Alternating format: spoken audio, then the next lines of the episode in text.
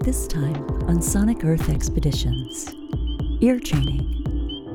Not just in the music room, but also in the concert halls of nature. Hello, fellow listeners, and welcome. I'm your host, Mary Beth Toole.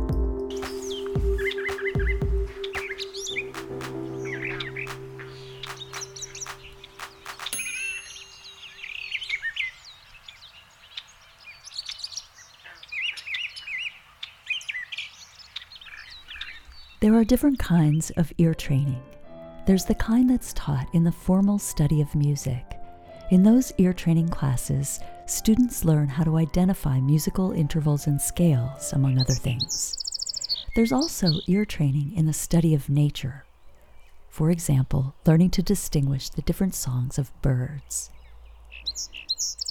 My guest is Lisa Rainsong, a composer, a naturalist, and an educator on the faculty of the Cleveland Institute of Music, and she teaches both kinds of ear training. In this, she's a sonic pioneer who brings an intentionality and an authenticity to her approach to sound. If I may, I wanted to ask you about your last name because it's so poetic and beautiful and it describes so perfectly who you are and what you do that I wondered if it was a name that you chose. It was, in fact, a name that I chose so many years ago that it's been my name for more decades than I have not had that name. And it wasn't like a conscious choice, like, I am going to make it be this. I just thought, I want my own name for my own personal reasons. I want my own last name. And that's eventually what came to me. I couldn't force it. When I tried to force it, it was just too artificial. You're a musician and a composer, and you teach at Cleveland.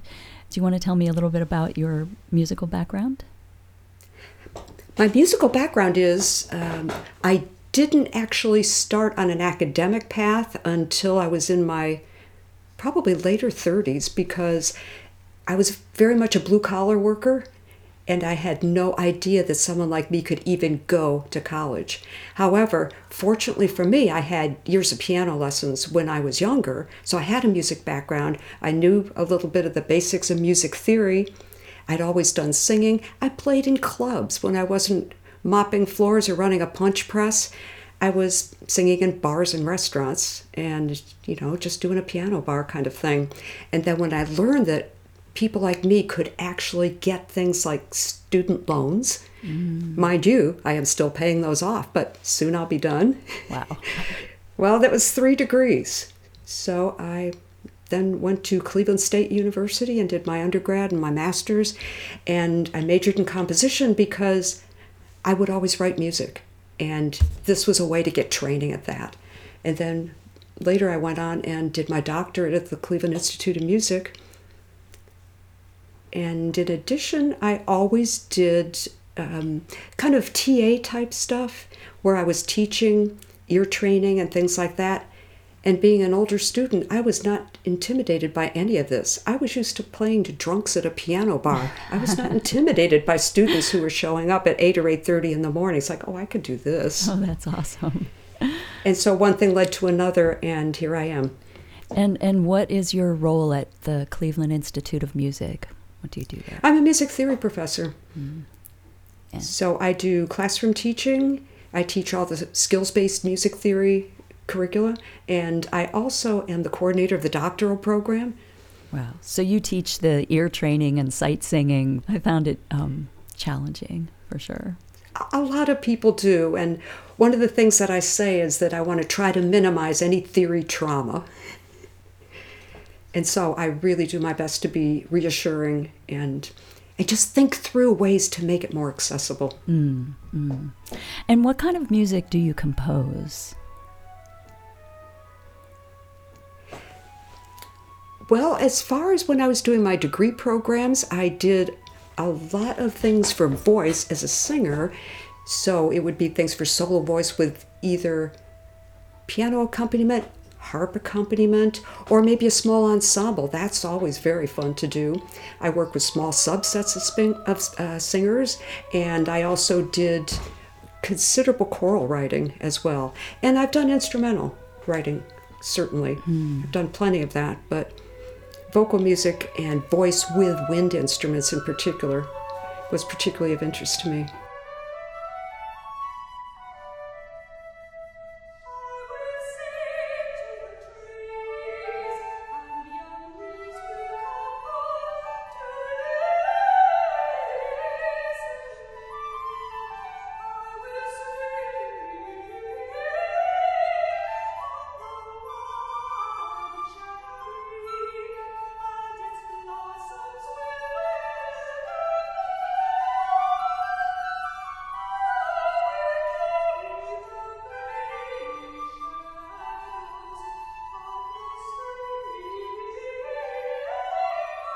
And you're also a naturalist, which is so interesting to me. How did you get your start in recording the sounds of nature? There's two steps to that answer. The first is I knew I wanted to do something with birdsong and teaching or whatever. And I was doing a walk in the neighborhood one afternoon and I heard a titmouse singing, tufted titmouse, and I thought I could teach people this. I teach ear training. Why could I not teach people birdsong identification and break it down like I do for my students so that it's less scary for them? Because usually people say, I can't, I just can't identify what I hear. The other part to your question is about recording.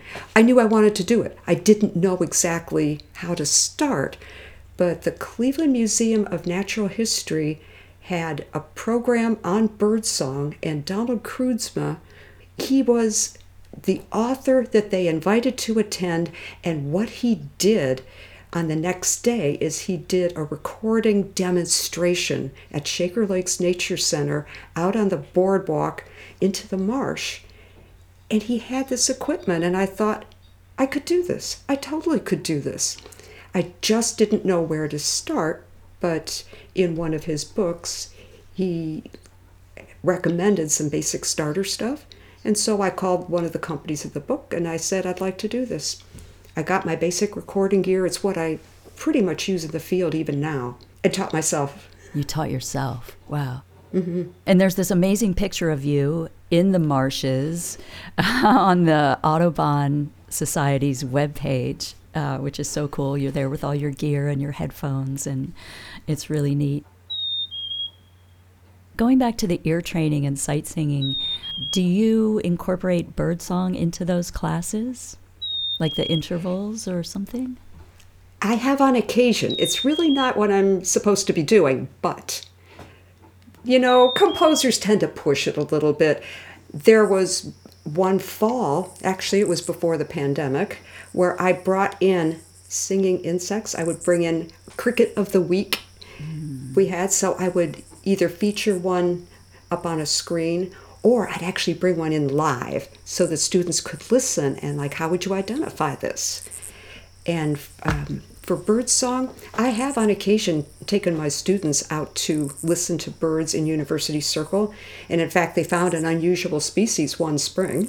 Oh my God. So that was pretty great. And I promise that while we're doing this remote learning, that at least one class this coming spring, we're going to do it from the backyard. Oh, because these are music these are music students. They can identify this stuff. Even in a classroom, if we hear I'll say, Who's here? The cardinal! because they know that's the cardinal's call mm. note. Wow. Wow.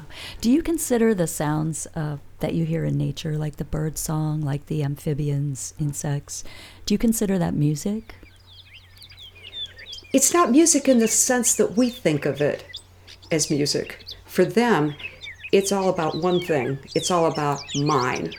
This is my territory. I am advertising for my female. I want to pass on my DNA. And any of you other guys, no, just no.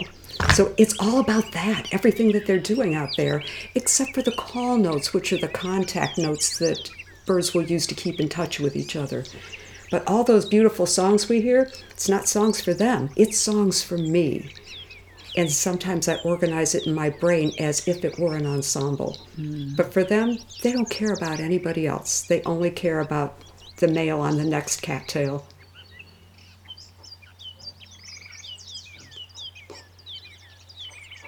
When I listen in nature, and when, in particular, when I was listening to some of your, the recordings that you sent, it is like this whole ensemble.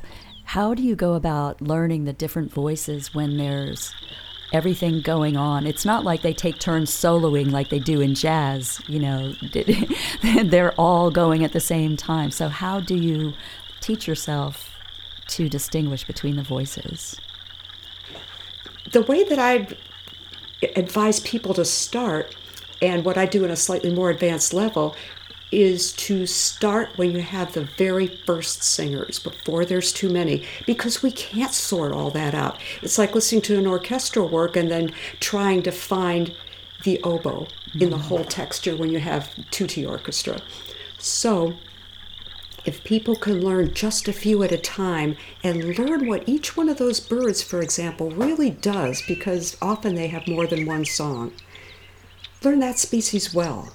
Then add a couple more and don't try to do them all at once. Don't try to learn all your bird song during spring migration because you are doomed. Are there, well, that's an interesting point. The, the clips that you sent me, were they all recorded in summer and were some at daytime, some at night, or how, where did you go and what times of year and times of day did you do these recordings? everything was done regionally. So here in Northeast Ohio, and a couple that I sent to you because I just thought they were glorious were big ensembles. So on the Lake Erie shore, this is the south shore of Lake Erie, right here, birds will pile up in May waiting to get across to Canada, waiting for a south wind. And then it's wonderful. There's so many things singing at once.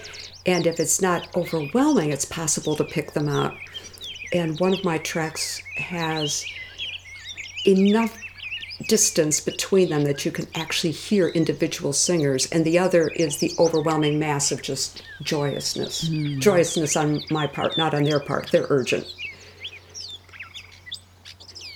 How about day and night? Were some recorded in the daytime, some at night?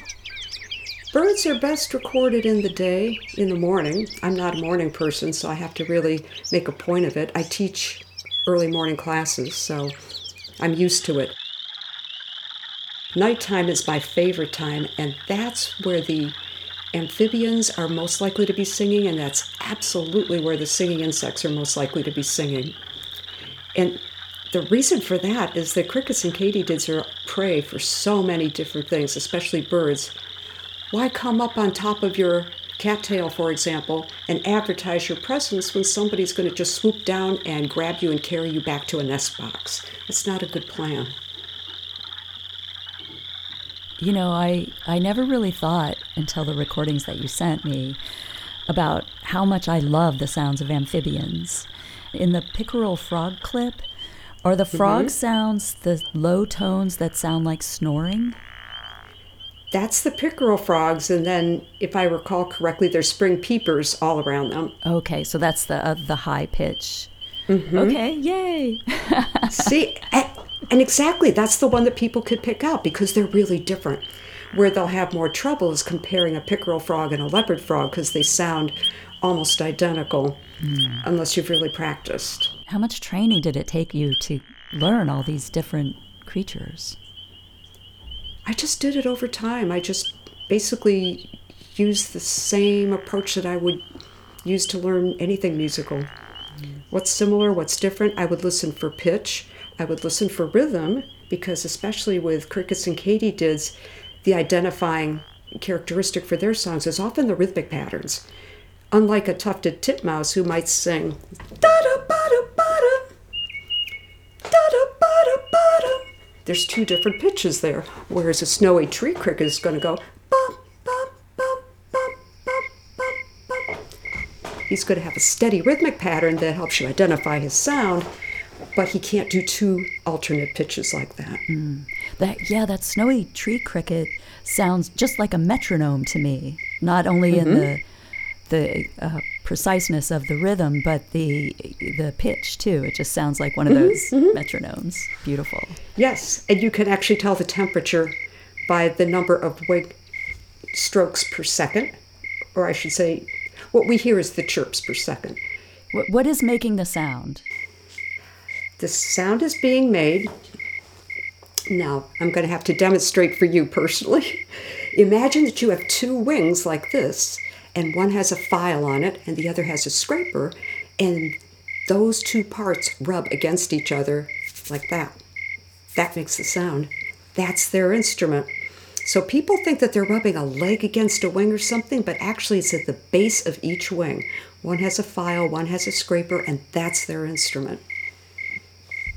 And what we hear as a chirp might actually be several wing strokes together. So fast. And the ones that sing a trill, they are the ones that just do continuous wing strokes like that, and we can often identify them by how many wing strokes per second. So 40 per second or 60 per second. Can you even imagine doing anything 40 times in a second? No, oh my God, it's insane. wow. So you could tell if it's in colder weather or warmer weather? Mm-hmm. That is fascinating. There's two ways. Two ways you can tell how many wing strokes per second because the number of those pulses will decrease as they get colder, and also the pitch goes down. So one might start dum up here, and then ultimately wind up more like dum dum. It's not because they're changing their notes; they just can't move as fast. Mm. Wow, fascinating.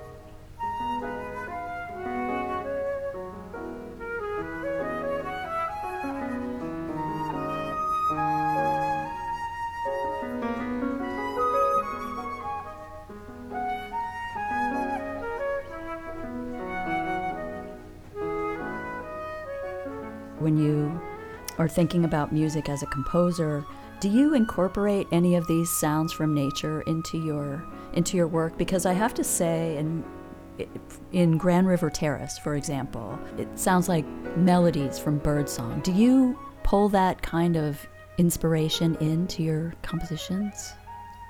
I do, and I'm not really literal about it so much as it's something that's suggested. In Grand River Terrace, the opening motives are my attempt to show in sound what an endangered little white butterfly's flight looks like because it's it's just kind of bouncy like that. And they are low to the ground they are quite endangered and what I wanted to show is the Cleveland Museum of Natural History's Grand River Terraces in different seasons some of the things that one might see and maybe hear, but maybe just see. So, how do I take an image, a visual image, and create the sound? So, I went for the movement of the butterfly, how they fly. And then there was actually a hooded warbler. Hooded warblers have two songs. I've heard them called type A and type B. I don't know if that's formal or not. I took the type B song that I was hearing and I took the contours and phrasing. So I didn't try to imitate the pitches literally because you know, it, it's a composition. There's no need to do that. Mm. Although Messiaen might have done something. Sure. Well, I think he did both. I think he would have done the representation of it, and sometimes it's pretty precise. So I just wanted to capture the overall contour of the butterfly flight and the bird song. And the purpose, you had a purpose with this piece? I just wanted to document it. So basically, as an inspiration for my writing, I did a four movement work, and it was for this wonderful place. They are conserving, like, I think they might have 10,000 acres of land they've conserved by now. I'd have to check on that, but they're protecting the best of the best habitats in Northeast Ohio from development, and they preserve them, and I just wanted to show that in music.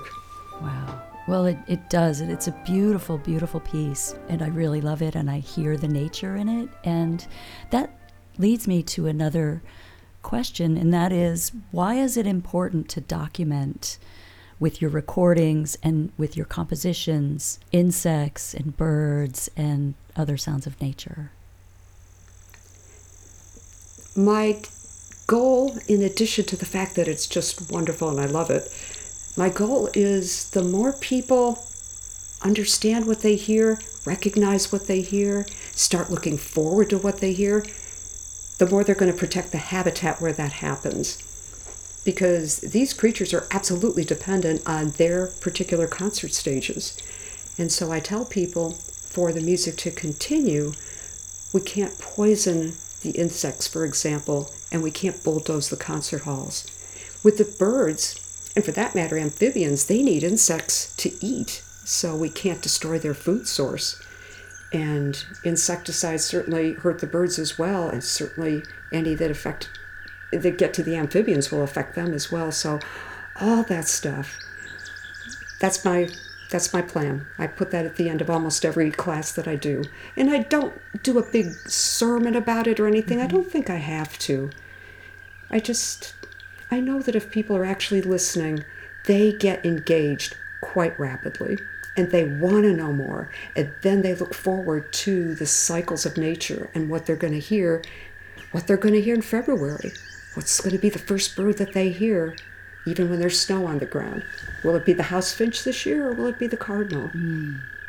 Wow. It's so wonderful that you're in such a place with that has such richness of of sound. I mean, here as a city dweller, I sometimes long for the variety that everything here, you know, you have that underlying traffic noise that's just that low hum that kind of blocks the sound, a lot of sound. So I can't wait till we can travel and I can actually go to places where I can hear things. It's going to be amazing. Could I add one thing to that? Yes, please. Um, Human noise is such a huge problem everywhere yes. I go. Yes. It's really difficult to find quiet. And as you can imagine, when you're trying to record any motorcycle parade that goes down a road that runs along the river, that just destroys everything. And it makes it very difficult for birds and insects to communicate with each other.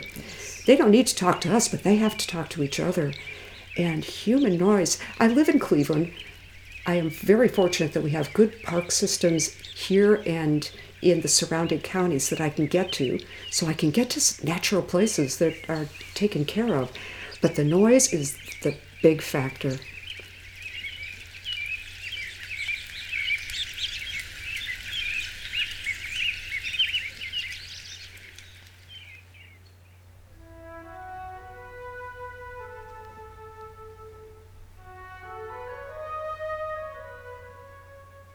In Do Not Sorrow with Robin, what were your influences in that piece?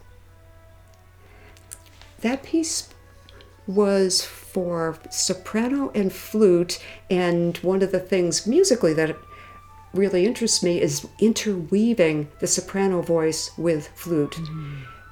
And I think it was just to capture the text and this sign of hope. For me, robins have always been a sign of hope. They're such common birds. Doesn't matter. Even when I was a child, I would look to robins during the darkest time to be the sign of hope because it meant that dawn was coming before we could even see it, since they can tell changes in light before we can perceive this. So robins have always been a sign of hope for me. Oh, I love that. That's really beautiful. Wow, I'm just going to sit with that for a second because that's so, so beautiful.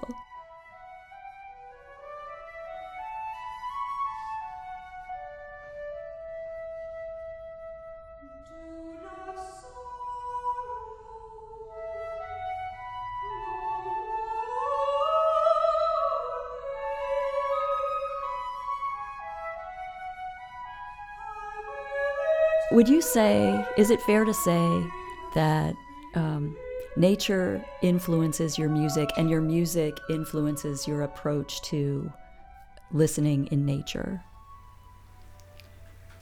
Absolutely, yes.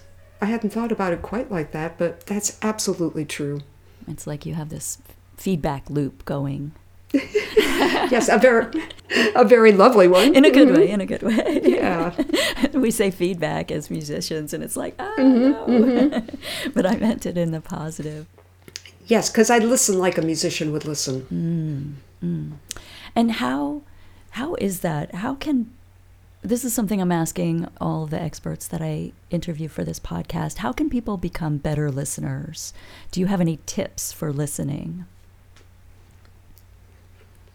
Let's see. First, be quiet. I am serious. Have, have you ever been on a nature hike where everybody's talking? Yes. Like, see, right there. And try to focus first on one thing at a time and then listen to how that interacts with the other things around it. Like, oh, okay, I'm hearing this bird and I'm watching it so I can tell, I can even see this is a Baltimore Oriole. Who else is singing around it? Where is it singing? Because that's part of it too. They don't all sing from the same places and they don't all sing at the same time of year. So when listening, I listen for what their particular stage is. Are they up high in a tree? Are they down in a shrub? Are they a grassland bird? So I'm listening also for location, and then I'm listening for who else sings in their ensemble.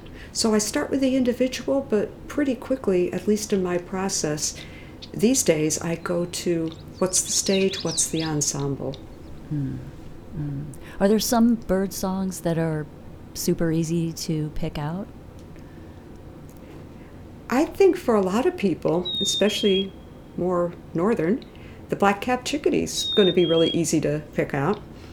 And when you get south of, well, from our area, really, by the time you get to a little north of Columbus, Ohio, we've got Carolina chickadees. Yes, we have two species.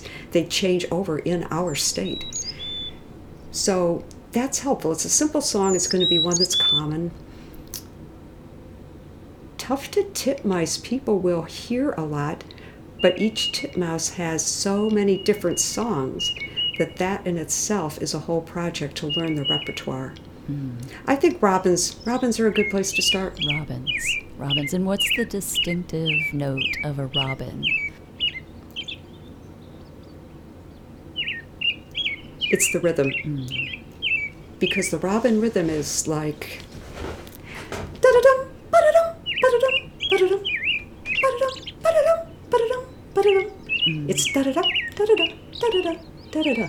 Whereas the rose breasted grosbeak, which sounds very similar, is going to be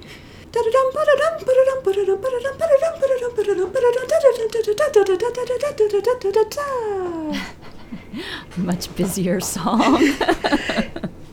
There's no distinct phrases or breaths mm. as we would describe them.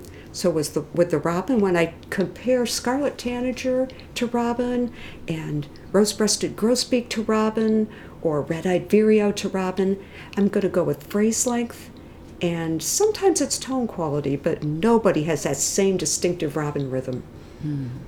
So once people know that and they have something with which to compare the other song, that makes it easier. Like, oh, the rose-breasted grosbeak. Roger Tory Peterson described it as a, sounding like a robin that had voice lessons, which I always make fun of. It's like, had voice lessons? What does that mean? And then I'll do a demonstration like what I just did here. It's like, oh, like it didn't have to breathe. So if I can illustrate that, then they're going to hear much longer phrase. Mm. The Scarlet Tanager has shorter phrases, but it has a scratchier tone quality. So I'll pick out the musical elements and help people compare things that are similar that they might hear. And I always have people start with robins mm. and chickadees, just the absolute white-breasted nuthatch. Things that they're going to hear that are simple, and then build slowly from there. Mm. and I like the, the way you broke down the areas up in the tree or down on the ground. And habitat. Habitat helps a lot too because different habitats have different ensembles. So, for example, you're you're not going to hear an eastern meadowlark or a bobolink in a forest. Okay. Those are grassland birds. They won't be there. Mm. And you probably are not going to hear a wood thrush way out in the meadow or in a wetland. However, There's certain birds like song sparrows that are a little bit more versatile, but they're still not going to be way back in the woods. So just knowing what habitat has whom. If I'm around a pond, I'm going to listen for song sparrows, maybe a swamp sparrow, common yellow throat, yellow warbler. I pay attention to who I see where and who I hear where, and then that's how I start putting the ensembles together. And how about the insects? Same thing. Same thing. There's certain ones that are very much in the woods. Not nearly as many as out in more open areas, but there's certain ones that are tree dwellers. So I would specify if you are at the edge of a forest, you're going to listen for common true katydids and greater angle-wings, for example, and maybe oblong wing katydids. And if there's pine trees, guess what? There'll be a pine tree cricket. But when I get way out in the meadow, those are not the species I would look for, listen for. I would listen for the tree crickets that, although they're called tree crickets, they should be called maybe plant crickets. Because, because they're out, yeah, they're out in the goldenrod, they're out in the asters, and they will have a different set of songs, and they are not going to be in the woods. Mm. Edge habitat is, as with birds, it's that's always a really good place for for some overlap. Wetlands, too. There's certain species that are very much wetland species. So I'll listen for the black-legged meadow katydids if I'm at a wetland edge. They're going to be in the cattails and the bulrushes. This is amazing to me because I like to I love the sound of insects and amphibians, but I record and I don't know what I'm recording. So, uh, for example, uh, I, out in the Flatirons in Colorado, I have these beautiful. To me, it's all crickets. I don't know what kind mm-hmm. of crickets they are, or mm-hmm. katydids or cicadas. I, I have no idea, but it's a beautiful sound. It is. It is. Have you noticed over, uh, you've been doing this for some time, have you noticed changes in habitat? Have, have insects been moving or anything? Absolutely, yes. I've been tracking species here in northern Ohio that did not used to be here and I've been watching and listening, really listening even more than watching, as they have moved farther north, farther north, farther north till they get to Lake Erie. Now they have to figure this out. But every year I document the changes in range. And I think it's because it is getting colder in many years, probably a little later. So they have longer to mature. And our winters haven't been as harsh. I mean, sometimes we get some awful snow, but we haven't had so much bitter cold. But they are definitely adapting. And just this year, in one of the sites I was surveying, I found them in places I had not heard them before, mm. a couple of the species. And for us, that would be handsome trigs, jumping bush crickets, round tip coneheads. And I have a colleague in the Chicago area, Carl Strang, and he's been doing the same kind of documentation in that region, and we are finding the same kind of movement. Oh, interesting. With those same species, yes. Interesting. And is this the work that you are doing um, for the Geauga Park District on climate research? Did I say it right? Geauga? You did, you did. And how did you even get that? That's the only way.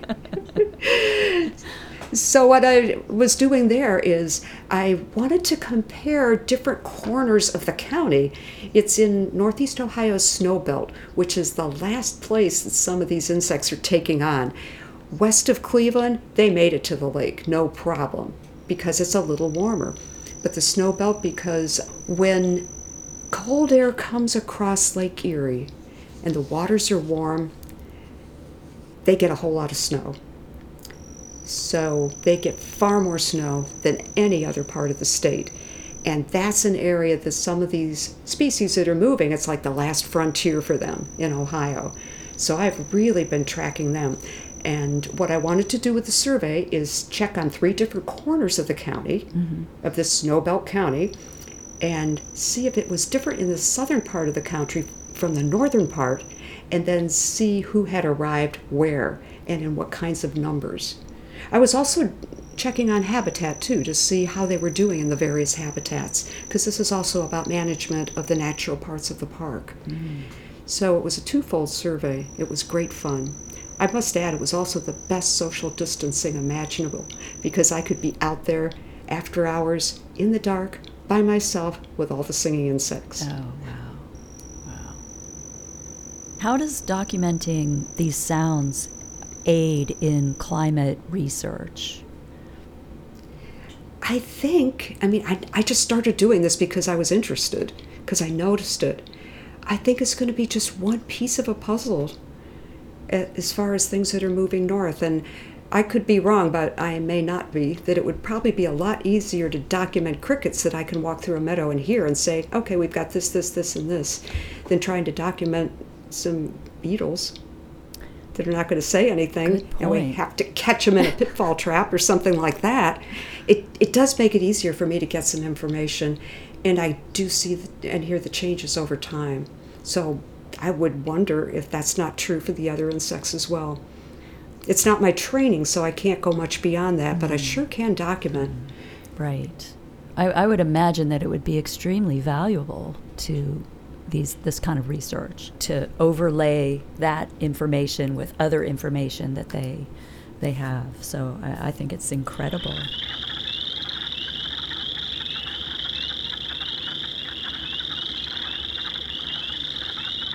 We're almost at the end of the pandemic.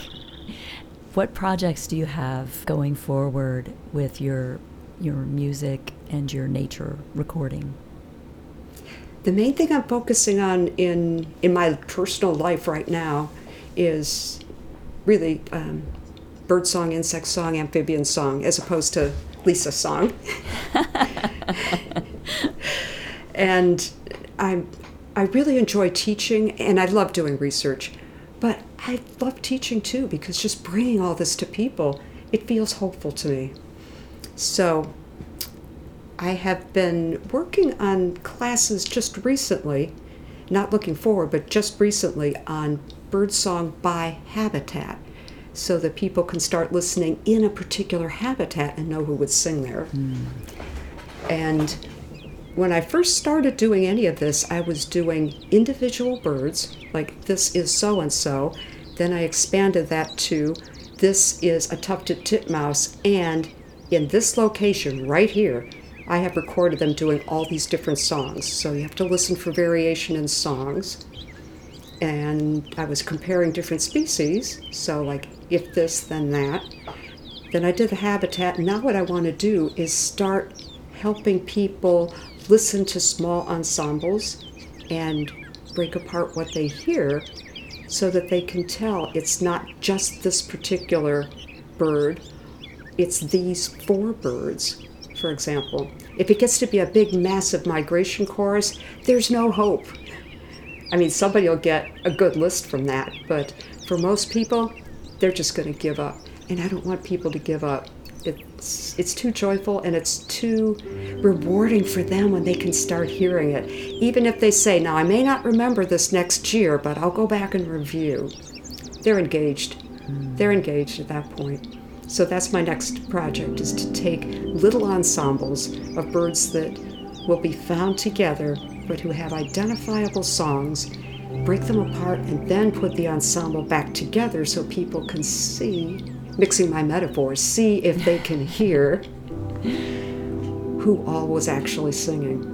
I love this because it, it doesn't happen in a vac- vacuum, as we were talking earlier about they don't solo one at a time.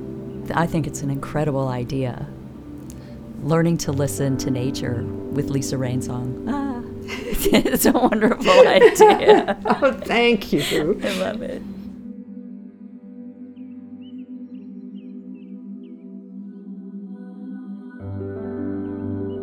Thank you to my guest, Lisa Rainsong, for sharing these incandescent recordings of nature and of her musical compositions. To find out more about her work, her blog is listeninginnature.blogspot.com. She also has an online singing insect field guide. That's at listeningtoinsects.com. I'll put links in the podcast description. I'm Mary Beth Toole, and you've been listening to Sonic Earth Expeditions. Until next time, thank you, and remember better living through listening. Happy trails.